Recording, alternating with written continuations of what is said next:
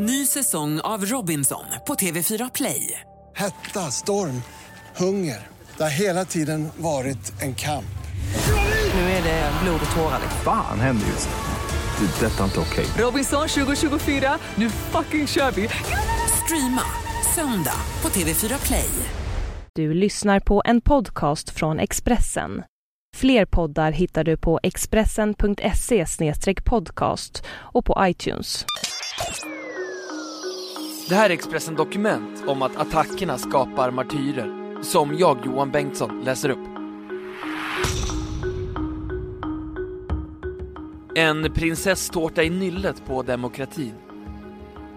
Grädden och marsipanen som kladdade ner Jimmy Åkesson är inte bara en attack på en kontroversiell partiledare, utan solkar hela det svenska politiska systemet. Också svurna motståndare till SD fördömer angreppet, som dessutom väntas stärka partiets ställning som martyr. Positionen som offer har i västerländsk tradition förknippats med sanning, som den som har rätt, säger Mikael Azar, professor i idéhistoria.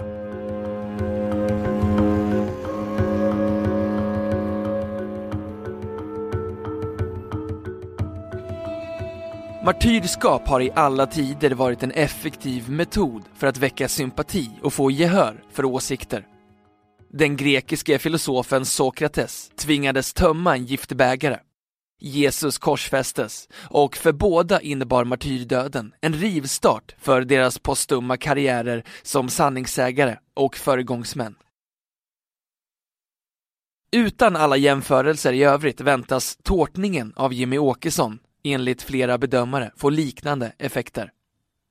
Anna-Lena Lodenius, journalist och författare, har i många år studerat och skrivit om högerextrema rörelser i Sverige och övriga Europa.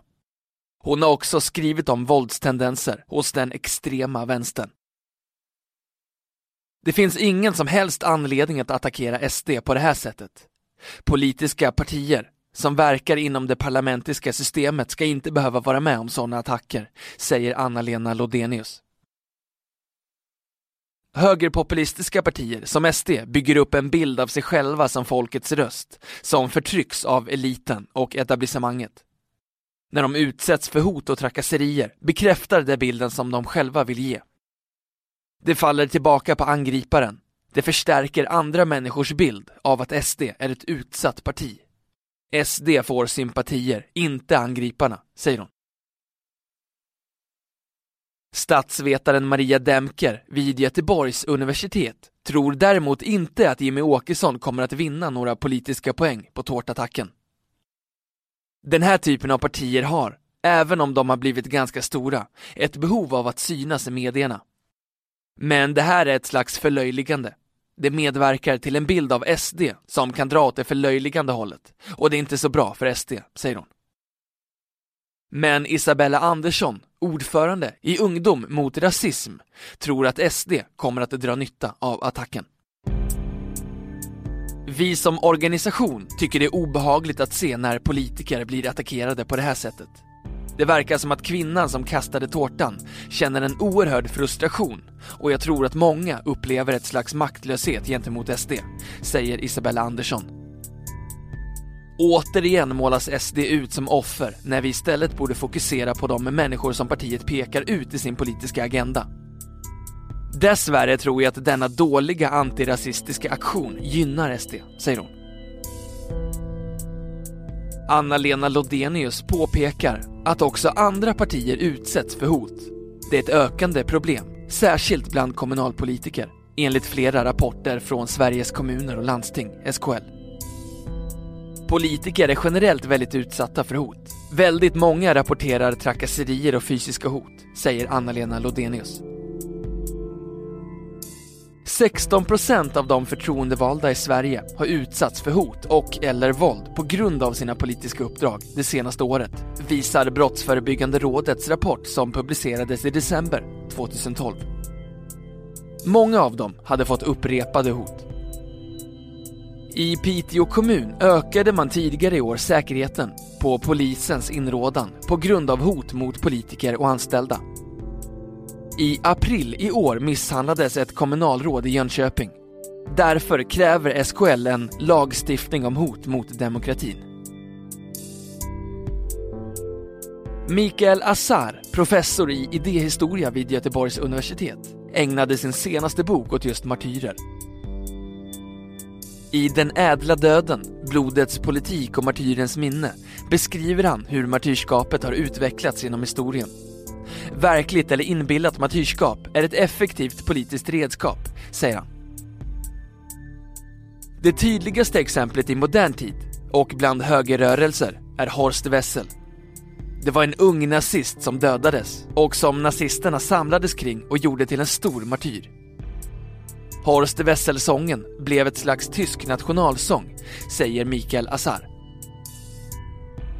Positionen som offer har i västerländsk tradition förknippats med sanning, som den som har rätt och går emot makten, till exempel Sokrates och Jesus. Idag behöver det inte vara så storslaget som döden. Också en tårta kan framställas som martyrskap. Partier som SD utmålar sig som offer för censur och förtryck, som att de sitter inne med sanningen som etablissemanget förnekar, säger han. Mikael Azar påpekar att också vänstergrupper använder martyrer. I länder som Kuba, Vietnam och Algeriet har nationalistiska vänsterrörelser haft martyrer. Också den extrema vänstern i Tyskland har lyft fram en demonstrant som dödats av polisen som martyr. SD har haft en tendens att lyfta fram de som tystas, som dödas symboliskt i den politiska debatten. De använder martyrbegreppet i överförd bemärkelse också för de som inte dödas, säger Mikael Azar. Genom att utmåla sig själva som martyrer ställer de sig på sanningens plats, säger han. SDs partiledare Jimmy Åkesson gav sig rakt in i lejongropen när han ställde till med boksignering på Nytorget på Södermalm i Stockholm. En stadsdel där sympatierna för SD är minimala. Jag tycker att det är en spännande plats eftersom just Nytorget är en symbol för allt det vi inte står för.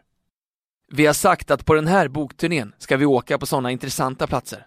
GKs i Ullared är en motpol. Jag berör det i min bok, alltså synen på mig själv som vanlig, säger Jimmy Åkesson. SD-ledaren hade sålt och signerat 100 böcker innan Irene, 60, gick till attack. Hon köade och låtsades vilja få en bok signerad. Under sin svarta kappa hade hon gömt en prinsesstårta med orden “White Lady” på. Jag avskyr rasister och han är en symbol för rasism, nazism och neofascism. Anledningen till att jag kastade tårtan är att jag varit aktiv på internet, i olika demonstrationer, överallt. Man når helt enkelt inte fram till människor, säger Irene. Minuterna före var jag väldigt fokuserad, avstängd från att jag åkte hemifrån till sista minuterna.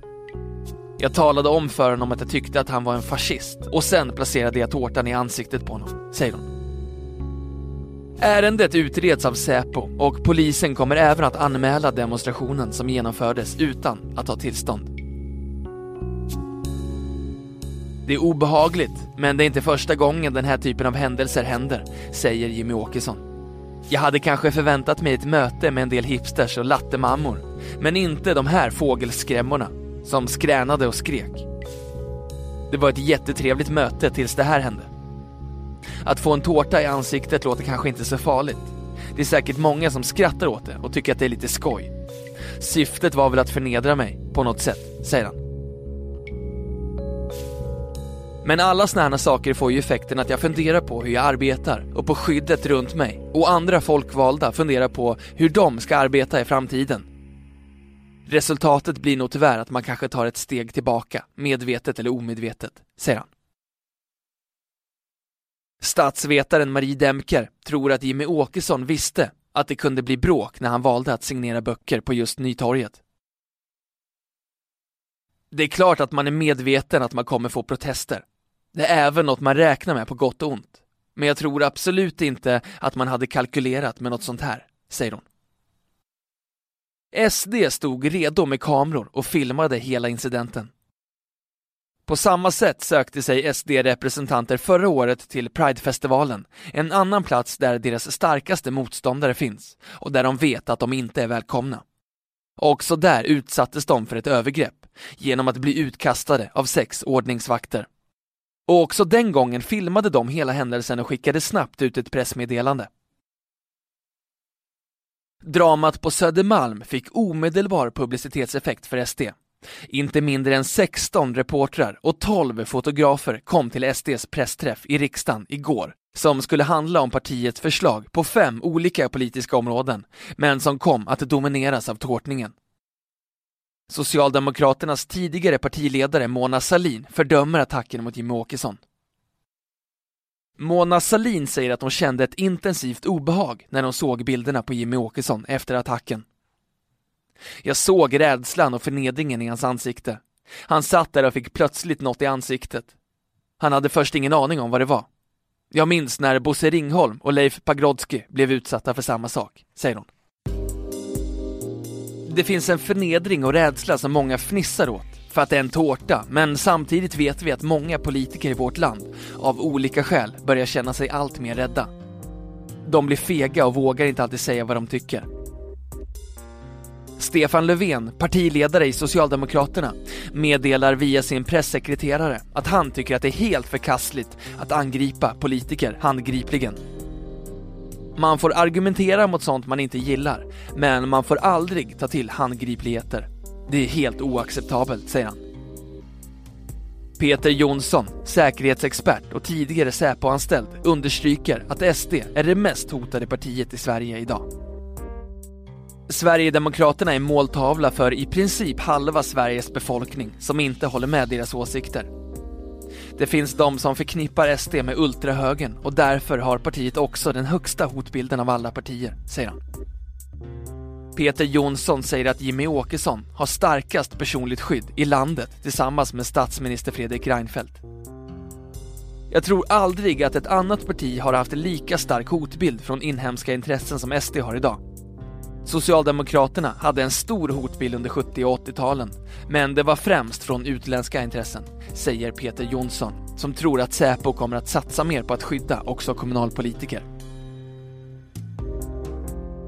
Alla SD-ledamöter i riksdagen fick efter förra valet varsitt personlarm.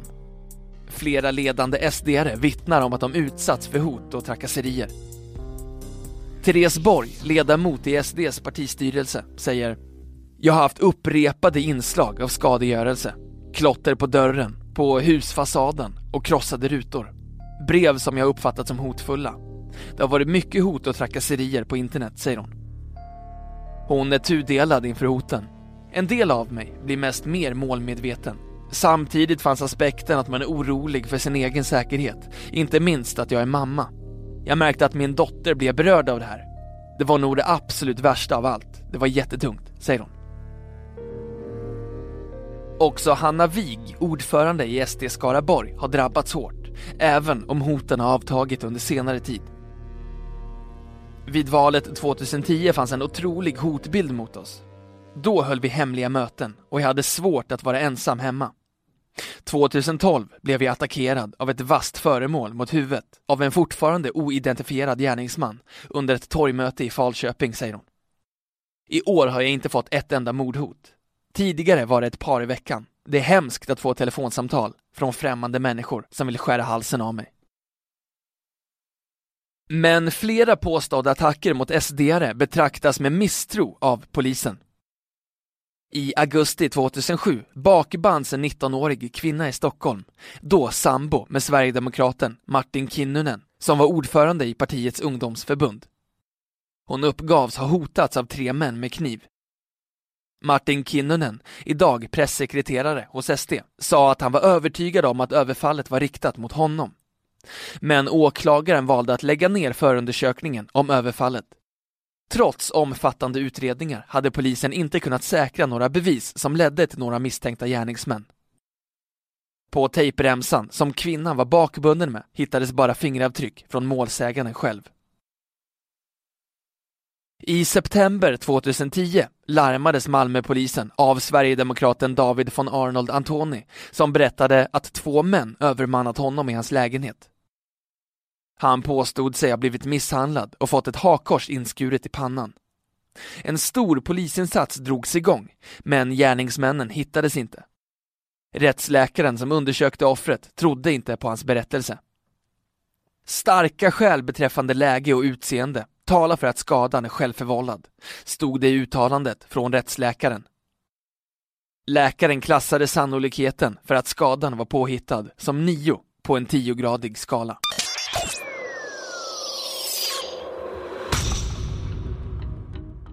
Du har lyssnat på en podcast från Expressen. Ansvarig utgivare är Thomas Mattsson. Fler poddar finns på Expressen.se och på iTunes.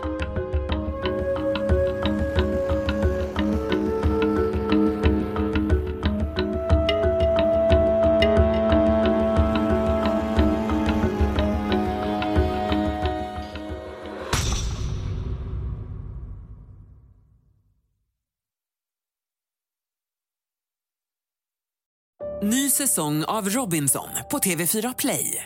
Hetta, storm, hunger. Det har hela tiden varit en kamp.